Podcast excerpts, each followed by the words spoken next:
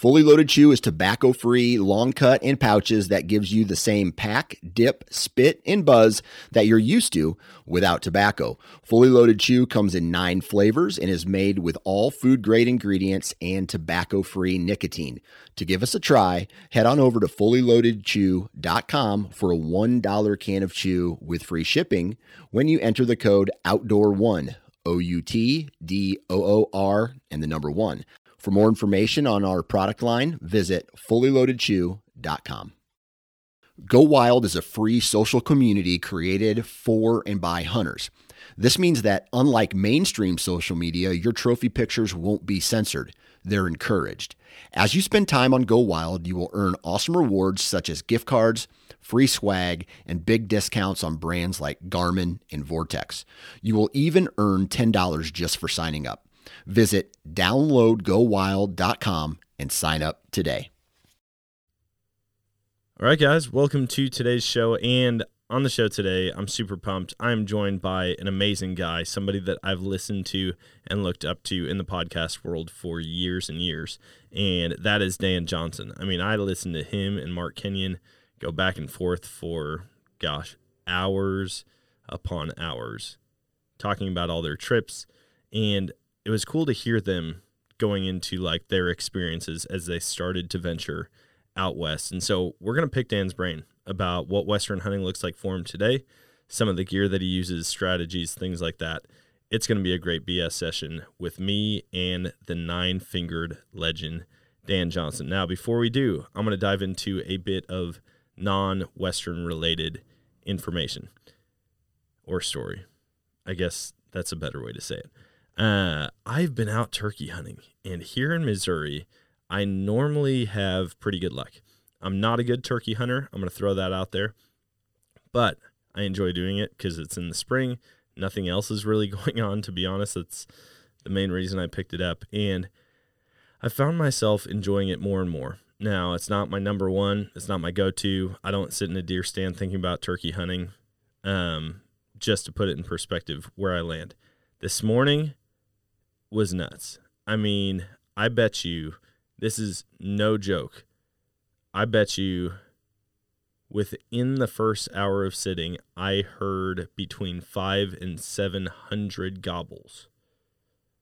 That might seem insane, but I'm telling you, there was probably 10 to a dozen Jakes and Toms in this tiny little, like, maybe it's 15 acres, 20 acres, I really don't know, uh, woodlot. And they were all up there in the roost and they were going nonstop. I, I bet you there wasn't 10 to 15 second, like that much time in between every single gobble. And once one would gobble, they all would go off.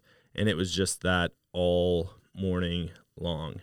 And then I came up with a big goose egg. I had an opportunity at a Tom. Um, actually, me and my buddy Austin, we were we were sitting there, we were sitting together, thought it was going to happen. It never did. And so we're like, dude, we're going to just push into the woods a little bit if we need. I mean, if we need to go get set up somewhere new and try to get to him. And we didn't make it very far into the woods. And we could see this Tom just dancing up on the hill above us. He couldn't see us. We tried to get close enough. And it just wasn't the right shot, if you know what I mean. Like I could see his head. I had a tiny window I didn't have a range on him, but it would have been probably like right at the edge of my effective range. And there was too much cover. I mean, neither of us felt comfortable taking the shot, so we didn't. But nonetheless, it was a fun morning. Enough about turkey hunting, though, because if you're listening to this, you want to hear about Western hunting. So we're going to dive into that right now. You're listening to The Western Rookie, a hunting podcast full of tips, tricks, and strategies from seasoned Western hunters. There are plenty of opportunities out there. We just need to learn how to take on the challenges. Hunting is completely different up there. That part's 26 big game animals. You can fool their eyes, but you can't fool their nose. 200 yards back to the road turned into three miles back the other way. It's always cool seeing new hunters go and harvest an animal I don't know what to expect. If there's anybody I want in the woods with me, it'll be you. All right, guys, welcome to today's show. And joining me on the show today is the man behind Nine Finger, excuse me, Nine Finger Chronicles, Sportsman's Nation. Actually, I don't know. Are we talking about changes already, Dan? Yeah, I mean, it's coming. It's coming. We're going to go from Sportsman's Nation to Sportsman's Empire. Uh, I haven't made the official announcement yet. There's a whole bunch of little things, same logo, same platform. Everything's going to be the same. It's just there's going to be a little bit of a name change. So now we've officially talked about it. Nice. Well, uh, as as I'm sure you guys have guessed now, Dan Johnson is with me on the show, and we're going to be talking about Western hunting today, both past and future. What our experiences have been, what tags we've got for this year, and trips we plan to go on. So, you ready to jump into all that? Yeah, I'm down, man. This is uh, uh, everything that I do is really heavy whitetail focused, and, and so I'm I'm excited because some of these hunts are are definitely some of the the most looked forward to, uh, I guess, trips of the year. Yeah, I th- I think there's just something different about western hunting or traveling somewhere to hunt. Like, Yeah. I've had those spots that I could go right out my back door and sit, but it's totally different when you actually like get in the vehicle, make a trip. You have to plan, you have to prepare uh, the food you're going to bring or how long you're going to be gone.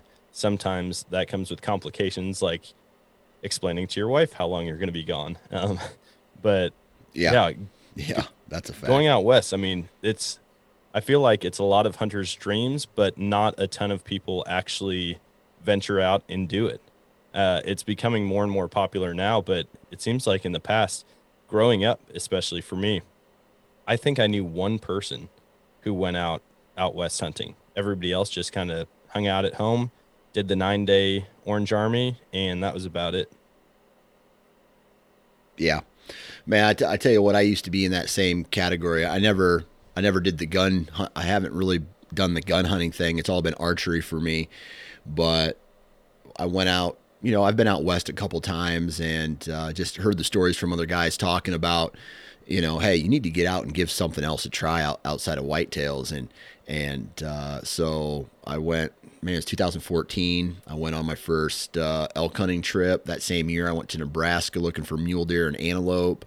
Uh, struck out, of course, and uh, so those two, th- that one year and those two trips, kind of set the tone for what, like now, what I get excited about on, on some of these Western trips. Yeah, I mean, what have you found is the thing that's different that draws you back there every year from from the type of hunting Yeah. you're used to? That's a great question, and it is 100% the landscape. Uh, I, I, I love the feeling that some of these environments, you put yourself into an environment and you're a long way from a road or you- you've packed in. And when I mean a long way, it's not like we're we're in Frank Church in Idaho, right? Where we're getting dropped off and we're, you know, 20, 20 miles from the nearest road. It's, it's, I haven't done anything that crazy yet. But when you can go to a place and at night you're in your tent and you get up the next morning and you look in the sky and the stars are crystal clear and that you can get to a like a high spot and you can see forever right and so it's it's the feeling of feeling small in those environments and, and feeling like i'm insignificant in the grand scheme of things. Uh, I, for some reason i love that feeling. And uh, from from just an experience standpoint i love i love going and experiencing that. But then you mix it with you know my my passion for bow hunting and it's just a win-win from that point on. Oh yeah. When anytime you can get in into a beautiful landscape out west, uh, even just being there, I tell my wife that all the time. I'm like, Yeah. just being there. If I come back without any meat, it's going to be an amazing vacation in the wilderness. Being out there, you know, hopefully where I go, I, I like to not encounter as many people. Um, it, Right. it comes in handy if you get in a tight situation or you need a hand uh, packing meat out. But there's something about being in such a vast landscape and the adventure of like in my tree stand if I see if I see deer moving over a hill in the opposite direction, I don't go after them. Um, if if I sit on a property and I notice the neighbor's property looks like it has everything that a big buck would want, I typically can't go over there and just hunt. The adventure of being able to actually go, like once you're set up glassing and you see you see a valley or uh, a creek bottom on the other side of the valley that you want to go check out, you can just go do it. Right. Yeah, for the most part, the the the access to all the public land that the West offers is incredible, and uh, the ability to just move and go as far as you want or stay close as you want, and the ability to go look for animals. Like here in the whitetail wor- world, if my farm's dead during the rut, let's say, there's not much I can do. Uh, I mean, I, I can be patient and I can try to sit it out and maybe try to find little pockets where they're at. But if they're on the neighbor's farm, they're on the neighbor's farm, right? Out west, man, you could you can go for miles if you want and and just explore all of that that terrain and that that landscape and, and keep looking for them all day long and, and especially when I go out on my on my mule deer hunts, right? It's like you can you can scrub ground all day if you want looking for these creatures and uh, i don't know i just i love being able to actively hunt all day long Yeah, I I would 100% agree with that. Growing up tree stand hunting, um, and even talking with other whitetail hunters, it's like, yeah, you know the the two hours in the morning and the two hours in the evening are typically when you're going to see the most deer, right after daylight and then right before dark. And with Yeah. with elk, with mule deer, I haven't had any experience antelope hunting yet, but um, th- the ability to actually go after them or looking forward to those moments when they go and bed down. And you might be able to get a little bit closer to them. You might be able to put a good stalk on a bedded buck or a bedded bull on the side of a mountain. Like it's just cool to be able to do all of that. I will say it is freaking exhausting though. Like oh yeah doing an all day sit in a tree stand is one thing, but being on foot pursuing animals, getting your heart rate racing and then dropping, and then the the changes in weather that can take a toll on you for sure. Yeah. I uh the the exhausting part is no joke, right? Now I've I've had to pull some whitetails out of some pretty thick terrain, but it's only like for oh man, I don't know. Uh, uh, 200 yards would probably be the longest I've ever had to drag a whitetail out of here in Iowa. Now, out there, I had to do like a three and a half mile pack out uh, for a mule deer that we shot. Went like I went with my buddy the first year we ever went mule deer hunting, and that pack out uh, was, you know, it was the end of the day. I didn't. I probably have enough food in my pack, you know, like because typically we would finish the day and then go back to the tent.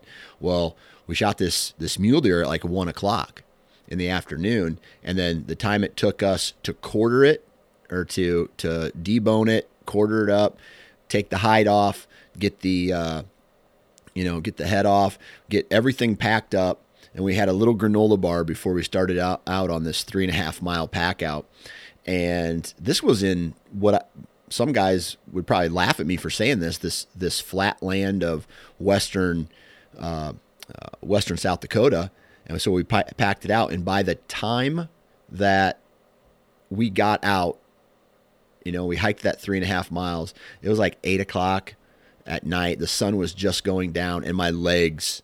I I'm glad we got to the truck when we did because there was no way I was ta taking another step. I mean, that was like a hundred pound pack out for each of us, and it was pretty brutal. And uh, so we definitely uh, we definitely burnt a lot more calories then than pulling up uh, you know a truck to a field edge and pulling a whitetail into Oh it. yeah, it's funny. I I look at like dragging a deer out of the woods now. This past year, I I had to drag three out in one day, and that's because you know I hunt with a lot of family when I go to Wisconsin, and um, there's just a lot of deer, and so I always help some of some of my family is getting older or has knee issues or things like that, and so when it comes to dragging, it's me and my brother and my cousin, and I was a part of three deer drag outs and it's only on 40 acres. That's what we hunt up there. And so we were Yeah. in the back corner of it to the front. and I was like, man, this is this is exhausting. And then I look back at like packing an elk out, and it that's exhausting, and then you still have ninety percent of the way to go. And I've never seen people get so angry at like terrain changes or Mother Nature just by packing meat out. It's it's Yeah. grueling, and it's one of those things where you in the moment think it's never going to end and when you get to the vehicle or the side by side or whatever you're thankful it's done and you're like man i never want to do that again and then a week later you're missing it already Right.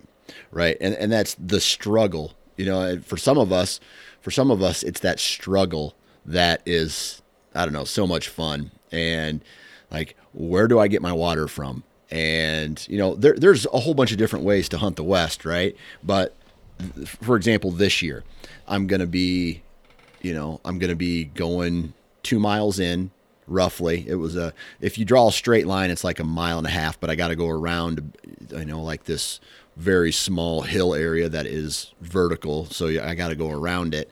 Hike in, I'll bring water in with me, but you know like one of the things I absolutely love to do is I just bought a brand new sleeping bag. It's about a pound and a half lighter than my old sleeping bag.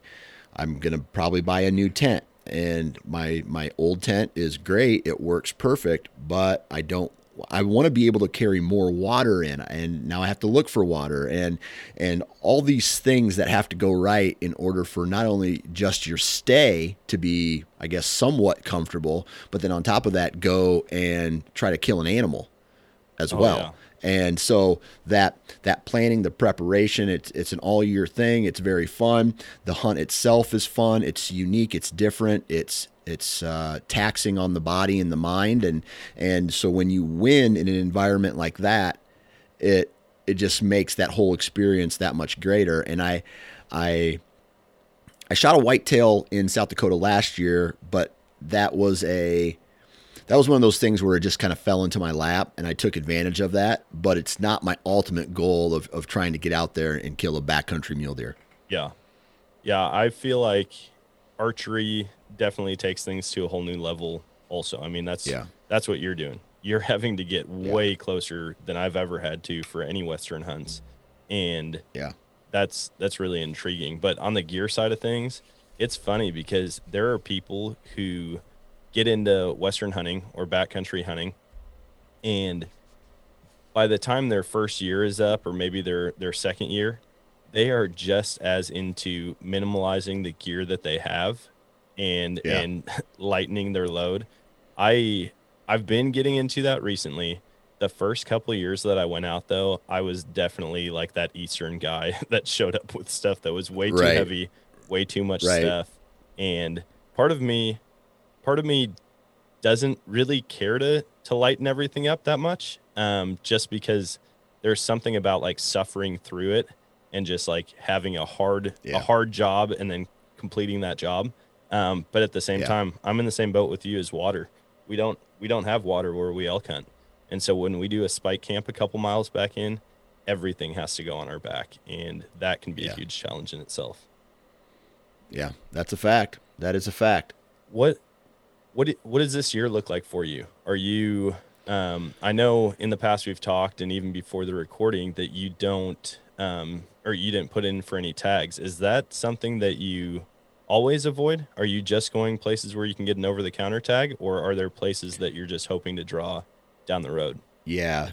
Yeah. So I'm, I'm stacking preference points uh, right now in Wyoming. Um, I actually might go to Colorado this year on a over the counter hunt, but um, my preference point plan at this point is very minimal. I'm, I pretty have pretty much have all my chips into one basket, and that's Wyoming.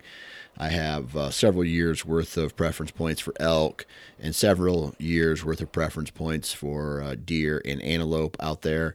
And so I'm just I'm biding time and I'm trying to get my I'll be honest, I'm trying to get my youngest into kindergarten before I go and do that. So once he's in once my youngest is in kindergarten, then I feel like I can get away for longer periods of time. Uh, be, that way, you know, I mean, he's in daycare now, which isn't, you know, that big of a deal. But I feel like that's uh, when I when I finally draw Wyoming, it's going to be a probably a two week hunt. I'm going to Wow. put a lot of energy into that because it's taken me so long to acquire all of these these preference points. Same with same with uh, mule deer and same with uh, antelope out there. I mean, th- these are going to be these are going to be trips that I take and I focus a lot of time out there when I and I probably won't be doing any other hunts on those years. But in the meantime, everything that I've been doing is over the counter out west and it's either been, you know, like Idaho back I haven't hunted Idaho again. I've done that just that just the one year and that was a that was over the counter at the time. I don't think Iowa or uh, Idaho's over the counter anymore. Colorado, every time I've gone to Colorado, that's been three years. That's been a over the counter brutal hunt, and then over the counter in Nebraska, over the or you have to apply for it, but it's a guaranteed draw right now. Is South Dakota, and you can hunt for whitetail and mule deer out there in both Nebraska and South Dakota.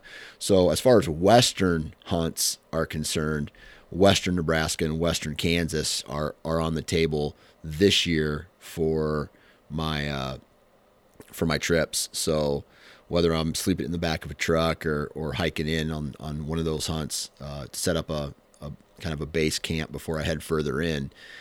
That's that's what's on the schedule as of right now for western hunts, and with the goal of like just strictly getting a mule deer. Nice. What uh, you'd mentioned that all of your eggs are in Wyoming's basket as far as preference points and trying to draw. Uh, what is there a reason specifically that you chose Wyoming over places like Montana, Idaho, Colorado, Utah? you know, I, I, I really haven't put enough research into into that to to give you an educated answer, but I will say that the reason that it's I've focused on Wyoming is because the preference point system is so easy. Right? All you have to do is just in on July 1st I go buy my preference point and then I just forget about it. The next year, July, go buy my preference points. And so what I'm doing is I'm just building up those preference points until I can say, okay, it's I, I want to go hunt now.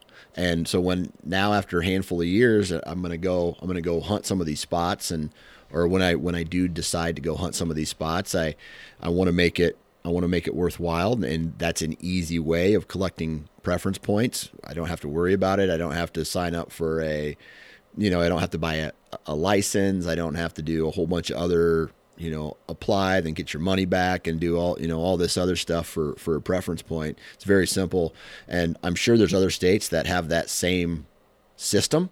It's just that that's when I started. That's what I was doing, and then I, and then I, I stuck with it. Nice. I know. I know. With Colorado, their system has changed quite a bit. Um, when I first started hunting out there, I think it was the first year that they went to the system where you don't have to pay for the hunt up front and then get refunded.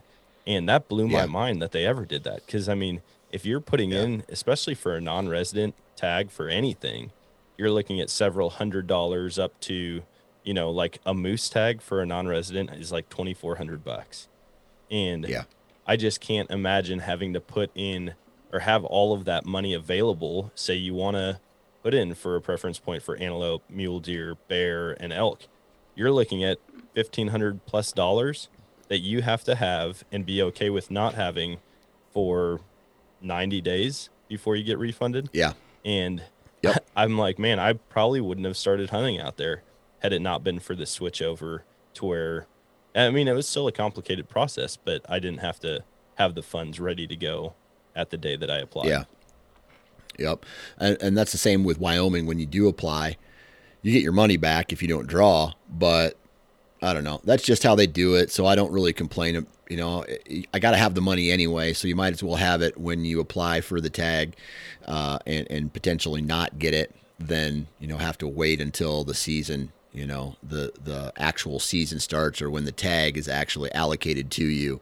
So whatever. I, I just uh, I go by with whatever rules they are, and I make little documentations and I keep notes of how many preference points I have in certain areas, and and uh, then when my schedule meets up with you know when my schedule allows me to go do do this, I'm gonna I'm gonna go all in. Yeah. that's that's going to be exciting. I mean, it's going to be Yeah. uh, a fun message to get or an email to get, but um, at the same time, then it's like game time. It's no longer dreaming. Yeah, it's right. full on planning. It's about to happen. Right. Right. Absolutely, man. And and and then that's when the real fun begins, right? Oh yeah, that I've gotten those calls from uh, a couple friends. One drew a moose tag one year, and a couple years later drew a mountain goat tag, and it was like, dude, you'll never believe the message I just got. And I'm like, oh crap, we're we're moose hunting this fall, aren't we? And uh, sure enough, and it was, I mean, it, it seemed like every week I was over there, we're checking out maps, planning scouting trips out there for the summer before, and then you know the time came and luckily all the work paid off. We did we did a bunch of scouting. We found gosh, 23 moose in 2 days. Um when when we went out to scout and then opening day he connected on an amazing bull. And so awesome. it's it's definitely a different world though. It's not like, you know, hey, I got permission on this property now I have all year to to get out, hang out there, check trail cameras. When it's out of state, when you're traveling hundreds of miles for it, it's a whole different type of preparation. yeah. That's the truth, my friend. What um you, you mentioned you do a lot of the over the counter hunts. Are there places that you've become familiar with that you go back every year now? Like you hunt maybe the same valley or the same drainage? Yeah, so I think that that's what part of this learning curve is that uh, I talk about on my podcast for sure, uh, and I hear other guys talk about is. So, I don't know if I just am too busy of a person, and what I mean by that is I, have, I have a problem sitting still for so long, and or or staying in one place for so long, and so when I would go out west in some of these states to mule deer hunt, I wouldn't give an area enough time to cycle through. And I think that's part of the problem. I know there's great deer in the area. I've seen them there before previous years. Um, you know, I, I see really good numbers there every year in certain some of these places every year I've gone. But I'll go in, uh, especially if I'm hunting from my truck, and I'll walk in. I'll give it a day. Yeah, there's nothing here, and then I'll go to a different spot. What I should be doing, and this is just maybe this is the right thing to do, maybe it's not, but give some of these places a little bit more time than just 24 hours, like a morning hunt and then an afternoon hunt, or an afternoon hunt and then, then a morning hunt, before I make my decision to go and head back to, uh, I don't know, move to the next spot. So I, I, yes, that's something that I am in the process of doing right now is learning not only just one giant piece of public land, but valleys and drainages within those that in the past have held held the deer. And now with that I got to try to find those ambush spots within those drainages to try to get on them and so that that's something that I, I am in the process of doing right now. Not only while I'm out there hunting but e-scouting as well. If the wind's doing this if the thermals are doing this blah you know like always cycling through HuntStand and and putting pins where I think, oh, this might be a good glassing spot, or or this is, this might be a, a good spot to ambush, or I'll be in the shade at this time of day, or they'll be in the shade this time of the day. So just like always, always trying to put the pieces of the puzzle together. And I what I really need to do is just like take that mindset, but apply it over instead of one day over three or four days. Yeah, that makes sense. I mean, I, I've heard of people going out and you know they'll go out a couple days before and they'll scout and they'll see if they can locate certain animals that they want to target. But when you're traveling a long distance and you know you've got a family back home and a job and it, it's not always easy or it's not always possible to go out ahead of time. And so Yeah. I think I think it can be super effective to get out and scout while you're hunting. You know, you're constantly Yeah. looking for the next vantage point, the next uh, ambush spot, like you had mentioned. Um, Yeah. Trust me, man. I, want to. I want to be out there. I would love to take a summer scouting trip and throw trail cameras out in some of these spots every single year. It's just logistically, it's not possible with three kids and, and crazy schedules and kids' schedules and wife schedules and, and all that stuff. So that's why when it's time to go out and hunt, I, I hunt as hard as I possibly can. Oh, absolutely. You got to make the most of every opportunity. And when when I'm back home, I find myself it gets as season goes, it's more and more tempting to sleep in instead of get out in the tree stand. But Yeah. out there, like you, that might be your only opportunity, and Yeah. to to waste one of you know six days that you might have just isn't an option. Now, when when you're out there, like in places that you've gone and you've had success, is it hard to trying to think how to say this? I, I visualize like how it's gone in the past, and I think I can just imagine a bull coming up the same ridge. Um, is it hard for you to like move away from places that you've had success in the past because you think it could happen again, or or is Um, the adventure of finding a new spot even greater than than your thought of it repeating itself? I, I guess I really don't think that way, really. Um, I, I go, I, I try to go back to spots that I've seen deer in in the past, and then it's for me, it's just a matter of, like I said earlier, it's just a, a matter of time. You know, like how much time am I going to give an area? And the more I think about it over the years, I'm not giving some of these areas enough time to rebound uh, every single year and, or like to you know cy- have deer cycle through. Because you know you go there and you only hunt 24 hours. Well we all know that especially out west deer have much more especially for mule deer what i've found they have a bigger range than a whitetail. Uh, they travel further distances between water and food sources. Um, and I don't know. They I they just they probably because of that travel pattern, they they cover more ground. They're not always going to the same, you know, the the same locations every single day. And so f- like for me, I I like to go back to the spots. It's just a matter of giving those spots enough time to to see deer movement and then move on to the next spot. Yeah, that makes sense. I mean, with with whitetail, you know, you know how mature bucks are. They could have a really really tight core range and home range, but like you Right. said, I mean, elk and mule deer, even antelope, they they'll just travel for miles and miles, and Right.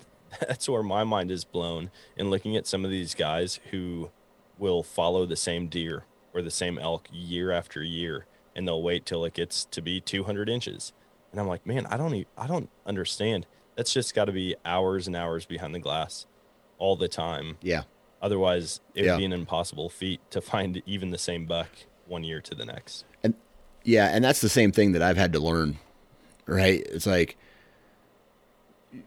sitting down, and and so like I should be used to that from a whitetail standpoint, right? I should be used to sitting down and really just waiting.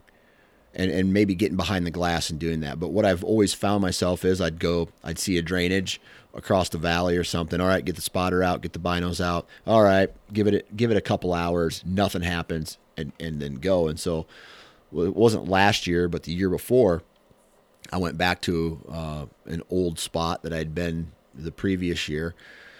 First day I went in and I glassed a huge, you know, I saw a ton of does. I saw a, little bit, a, a couple spikes, and that was it. And so the next the next morning I went to the same spot, and then I went back across even further into the public, and I sat for that afternoon. I sat and glassed a different uh, s- series of drainages and, and ridges, and lo and behold, I didn't see anything until one stood up, and these deer can materialize out of nothing. He was going from his, yeah, it's crazy, and so he was going from like one bed to I think they, uh, you know, like I hate to use the terminology because I don't feel like I, I deserve to use it yet, but they call it the second bed. So when the sun shifts, the shade shifts, and then they stand out, and then they go find a new place to bed to get back in that afternoon shade before they stand up and ultimately go out to feed again. And so, and so out of out of nowhere, and these deer can hide you know, from a mule deer standpoint, they can hide in plain sight. It, it's like the ability that, that how they can do that blows still blows my mind. And I've been out there four years now chasing these these animals, and so, or, or three years, four different trips, and so I don't know, man. It, it, it's uh, it was absolutely crazy watching this deer just materialize out of nothing. I'm like, is that a deer butt? And then I followed him to his second bed and I put a stalk on him. And by the time I got there, uh, he wasn't there. And so I don't know. It, it's just just learning how to do all of this again is and, and putting learning how to just be patient and sit and knowing when to make the moves and it's probably better out there like learning when to be aggressive and go in for a stalk and knowing when okay maybe you should just give it a little bit more time. Let's see what he does. Maybe he'll be here tomorrow. Maybe he won't. You know it's like those are the the, the scenarios where you, you roll the dice and it just and the more you do it the better you get at it. And i'm not to that I, like me personally i don't i don't think i'm to that point yet. Like i'm still absorbing as much information as possible. Yeah and i mean there's there's always more to absorb like as yeah. much as you think you can learn out there there's there's another learning experience you know that afternoon or right. and, and you have to figure it out quickly otherwise you're just going to be putting on lots of miles and doing lots of work and if you don't learn from you know what you saw the day before or you learn from um, blowing a deer out of an area when when you should have waited like it's going to be yep. it's going to be difficult to keep at it year after year um, unless you yeah. have that mindset now, yeah, you had you had mentioned um, your your glassing uh, both with binos and a spotting scope. Are you bringing both out when you go out there?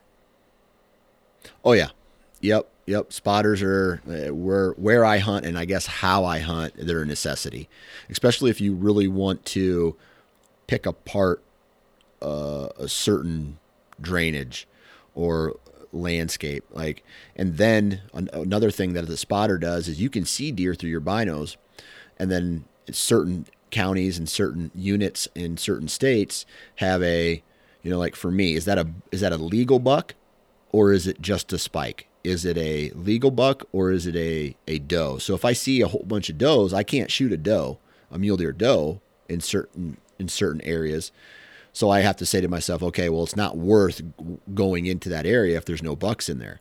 So then you back out or you, you put the binos up until you can actually identify deer, get the spotter out for the details and then say okay that's that it's worth moving into that area a little bit further. Yeah i i've got a love hate relationship with spotting scopes. I love them because you can truly identify what you're about to go after you can you can right. get a really close look. I hate them because they have ruined my credibility with my hunting buddies so many times. I'll be I'll be like, dude, I got one, I got one, and I'm looking at something and I think it's an elk, and hey, I just saw it turned its head to the left. It's facing that direction.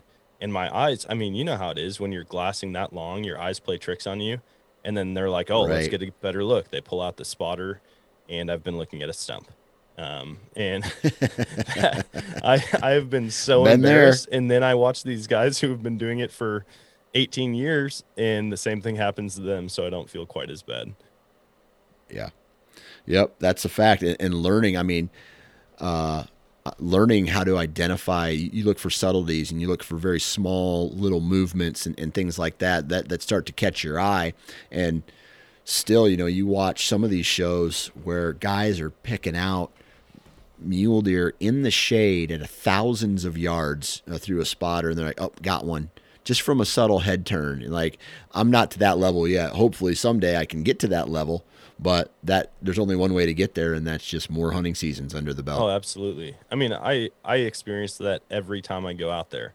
Day one, yeah. I have a really hard time finding the animals, and then it seems like by the end of the week, you know, I'll I'll catch just a hoof underneath a cedar tree, and I'm like, hey, there's an elk over there or there's a deer over there. Yeah. And they're like, where? I don't see it. I just saw, I, I just saw a foot. That's all I saw.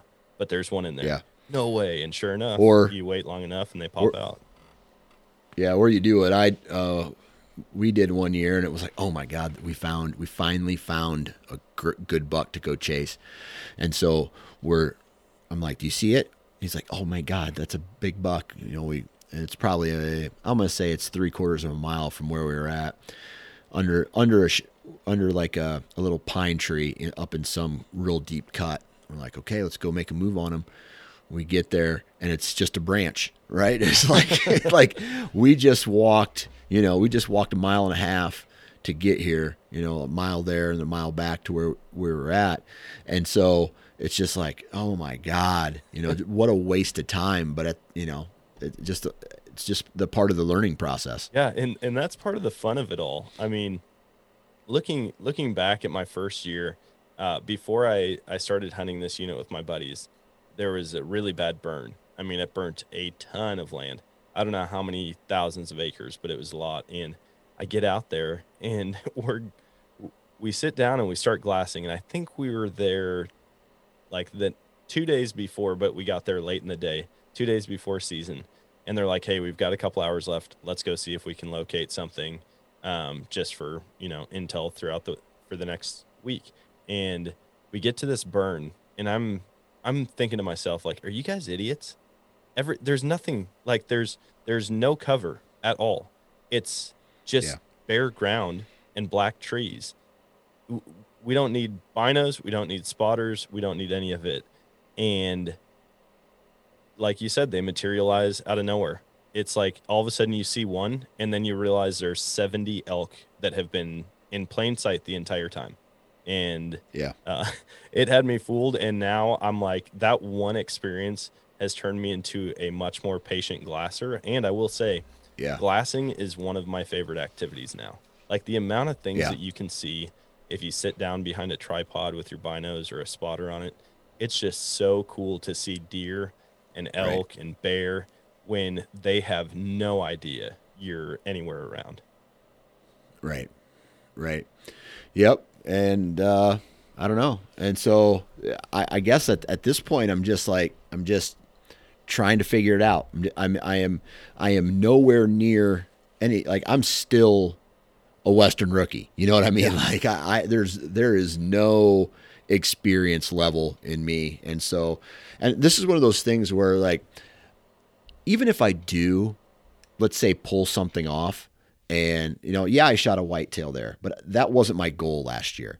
My goal was t- uh, to go shoot a mule deer, and so we ran in. We were looking for mule deer, and then we ran into this nice little area that was holding some good whitetails. And wouldn't you have it, we put a plan together. One fell in my lap. That's awesome. But that's whitetail, right? Yeah. I, I didn't go out there specifically to hunt whitetail. You know, I could have went to Missouri or Illinois or Wisconsin or Minnesota to do that. Now, that not not the same terrain because that's that's unique. That's unique uh, where I killed this uh, whitetail at.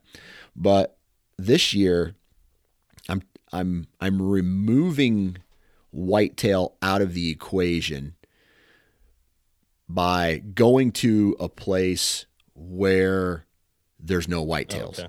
And so, or I, I've, I've never seen them before. So I don't want, you know, I'm not, I'm taking whitetails out of the equation so that I really focus on what I ultimately want. And that's uh, a mule deer, a legal mule deer. I, I don't know if you like playing the hypothetical game at all, but say you go into this area where you Yep. you're unaware of whitetail. Right. At what inch bracket, if you will, would you end up shooting a whitetail if you saw it in this area when you're Oh, specifically man. going for muleys? Well, I, I mean, out there, so I shot maybe last year a whitetail that was a whitetail buck. That was a hundred, maybe maybe he's a hundred inches, right? Uh, he's a he's an awesome character. He's got two kickers coming off of his G twos, but he's a mainframe eight. He's a maybe he's a hundred, hundred and five inches, something something like that. And so I don't know. I, I mean, if there's a if there's a, a giant like 145, 150 inch whitetail that gives me a shot opportunity, yeah, I would probably take it. But that's why I'm going into these locations that are off the off the food sources that whitetail typically hang out at, and we're in like I'm in mule deer country. So hopefully I, I I mean, it, I won't turn it down, but hopefully, I'm going into these areas to not have opportunities like uh, with whitetails. Yeah, that makes sense. Um, So I hope I answered your question. no, question. no, you definitely did. I'm like, I, I do like the whole idea of going into an area that could have both. And, you know, I've got friends, they did the same thing. They were in Wyoming and they had an either whitetail or mule deer tag and they were wanting to shoot a mule deer really bad. And these whitetails just kept giving them opportunities and they ended up shooting one. Um, but I'm like, man, it, it'd be tough if you're like a first time if you're a rookie to the west you know even if it's not your first time Yeah. if you're there four years and you've been wanting a mule deer really bad and you're like no whitetails for me i there's always a point at which you're like well okay that game plan is out the window like this is an amazing deer Yeah. i'm gonna take it right. um have you have you upgraded since i think you said has it been four seasons or did you say three Uh, it's been three seasons, four trips out there. So Okay. one year I didn't find success in October when I went. So then I went back out there in December and found even more unsuccess. have you um in those three seasons in in the four trips have you upgraded any of your other equipment i know you're talking about lightening some of your sleeping equipment um what about what about your archery equipment or your glass or your boots have you had to make Nope. improvements on that Nope, same stuff. If anything, I feel like I've I've downgraded. And what I mean by that is just not packing in as much stuff with me. Uh, and, and like all this stuff that I thought I needed but I didn't need. And so I guess becoming a little bit more minimalistic. Like one year I, I packed in a small pillow. Well, I don't need a I don't need a pillow, right? I don't bring a one one year I brought in a a like a, a padded seat to sit on. Well, I I found myself not even taking it off my pack and just sitting in the dust and the in the rocks and and things like that. So I didn't so I, I didn't bring that anymore. Uh, the boots, uh, I man, I used those boots for three years. Uh, they worked great. Um, you know, just so so when it comes to my gear, I'm not like a crazy person. Other than this year, I wanted to reduce the amount, the size, and the weight. Not necessarily weight, just volume of things. And so as I reduced my sleeping bag, uh, got a lighter one. The profile of that sleeping bag also became smaller. Uh, I'm probably going to buy a smaller tent this year, like I mentioned. Um, that's going to be ultra lightweight and so when i say lightweight it means it's going to be have a smaller profile as well and so that's just going to give me the opportunity to put more food and water in my pack the benefit is that it's not going to weigh as much but um, i'm still going to replace that i'm not necessarily cutting weight because i'm going to replace it with food and water Yeah. Speaking of food, what uh, what is your food?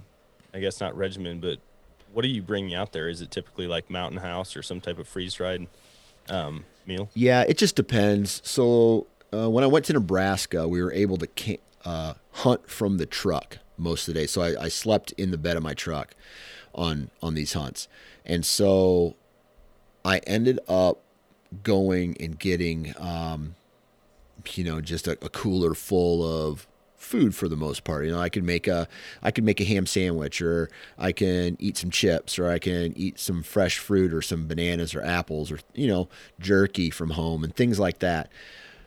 But then when I'm packing in, right, it's all freeze dried food, right? It uh, in bar like bars. So like uh, Peak Refuel is a brand that I like to use uh, a lot. Yeah, I do use some Mountain House type meals. Um, uh, like just regular granola bars, some protein bars uh, for for breakfast. Snack throughout the day. I usually bring trail mix in some individual serving sizes, along with some uh, jerky and some. Uh, so I take a, a, a bar. Like I, I usually have a bar for breakfast, and then I have a sack full of food for the day, which typically includes the trail mix that I make, the uh, trail mix that I make, the jerky, and then you know, maybe some stuff if I want something a little bit f- more flavorful to add to my water, I'll do that. And then uh, when I get back, is when I usually consume most of my calories, and that's with like uh, like a peak refuel or a mountain house meal. Nice. I I've gone out with such little food before and I realized that having good food to eat when I'm out there can make all the difference in Yeah. my mindset.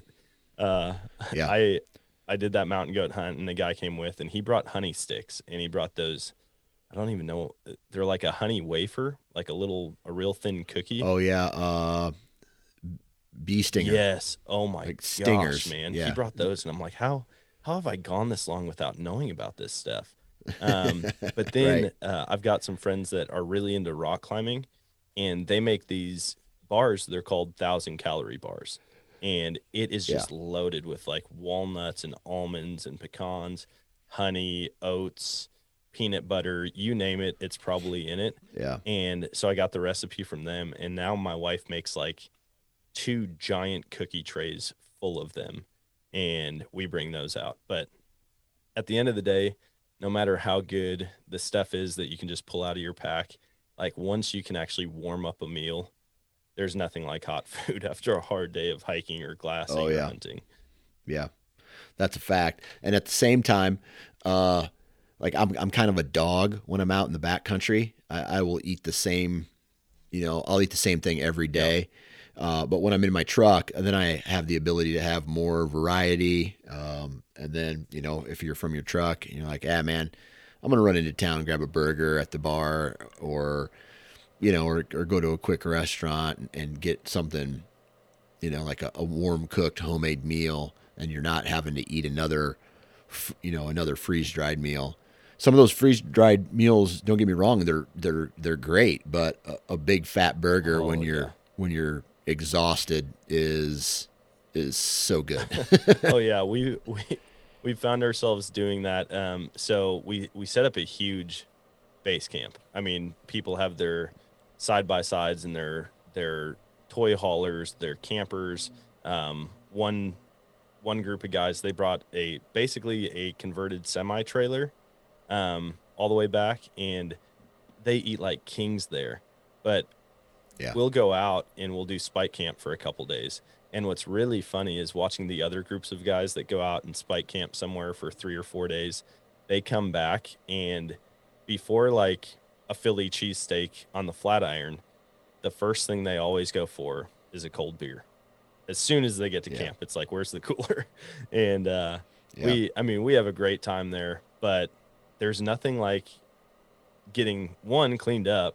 We do oh yeah, typically i feel like every other night somebody or other goes into town and they'll just go pay for pay for a shower at the truck stop and yeah, when you can go and get cleaned up midweek it like refuels you gets you ready to go again um, but then you're always Yeah. wondering like did i miss out on something this evening right, right, right. Yeah, I always I always uh, get a hotel if we're especially if we're sleeping in the truck and I know it's going to be a rain delayed day.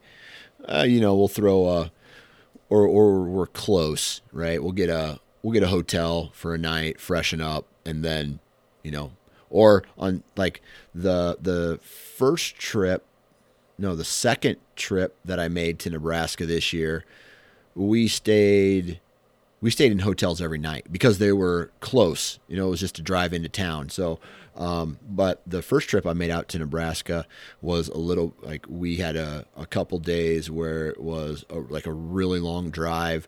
We stayed, we spent the night, and then a rain delay day. We spent the night, but then other than that, the guy I was with, he pitched a tent, and I slept in the back of the truck, and and uh, that's that's pretty comfortable. Yeah. Yeah, that's man, I feel like everything for western hunting, whether it be food prep, um, lessening your gear, or building, you know, a back of your truck bed living quarters. Like I feel there's people who get in really deep to every single aspect Yeah. of it. Right. Right. And there's some of that stuff where I probably need to, but I got a piece of foam uh, for my bed and I got a decent sleeping bag and and by the end of the day, man, I could sleep on pavement or on gravel rock. I'm so tired. So I, you know, I, I fall asleep anywhere. Yeah. Um, have you got have you gotten into going back to any of those places shed hunting? Nope, haven't done that. You know, and it really all comes back to time. You know, like I, I really do want to come and and go do that stuff, but you know, it's like I'm weighing my options. I can go and I can go take a trip to scout, but then I'm usually going to have to give up some other type of trip throughout the year at some point. And so, uh, you know, it's just uh, they're all they're all hunting trips and and so I really haven't focused on any scouting trips or shed hunting trips or or things like that. I, I should I should I should maybe go do a turkey hunt in some of those spots and that instead of you know while I'm there in the afternoons go do some scouting but really it's been it's just you know the the trip is just to hunt Yeah. No, I understand that. I I have yet to do an actual shed trip, and this time of year it kills me because I am one the world's worst shed hunter when it comes to whitetail sheds. I can't seem to find whitetail sheds. I found my first one actually this year while actually actually looking. I've stumbled across a couple other ones like totally out of the blue, but I went out specifically for sheds, ended up finding one. I was really pumped. It was this tiny, tiny little four point side, but it didn't matter to me at all.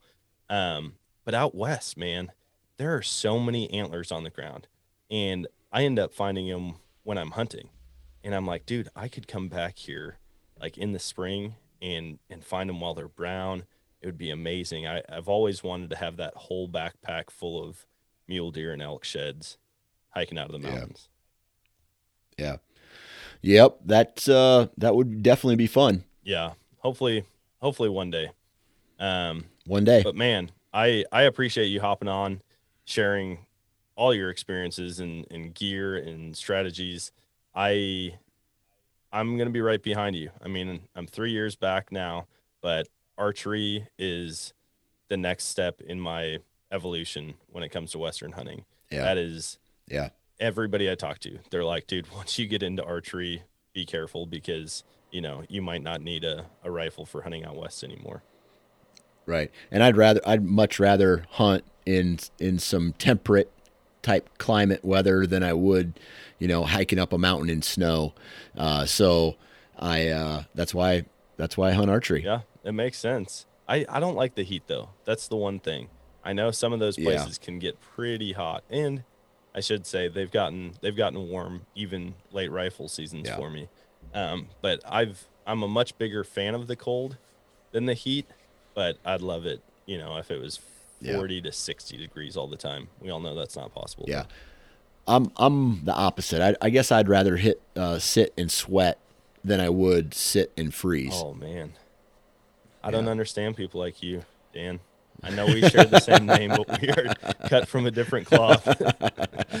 there you I go. Can't, I can't do that. But man, thanks. I I hope you all the best this fall uh, when you're out hunting. And dude, good luck, man. I hope I hope you get tested out there. I hope that that 145 inch whitetail comes out, and then you really have to make the choice. Gosh dang it! I wish. Why can't you just say, "Hey, I hope a 145 inch mule deer comes by," because I'd shoot Wait, that too. isn't that what I said? Oh, I said whitetail. no, you said I? you said whitetail. so, hey man, I, I really appreciate you having me on. Absolutely.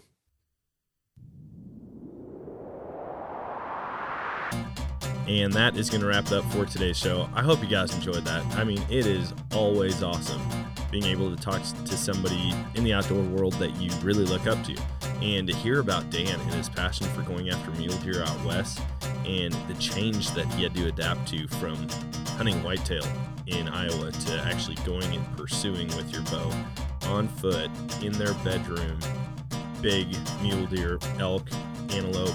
Like going and experiencing things like that would just be so sweet with a bow.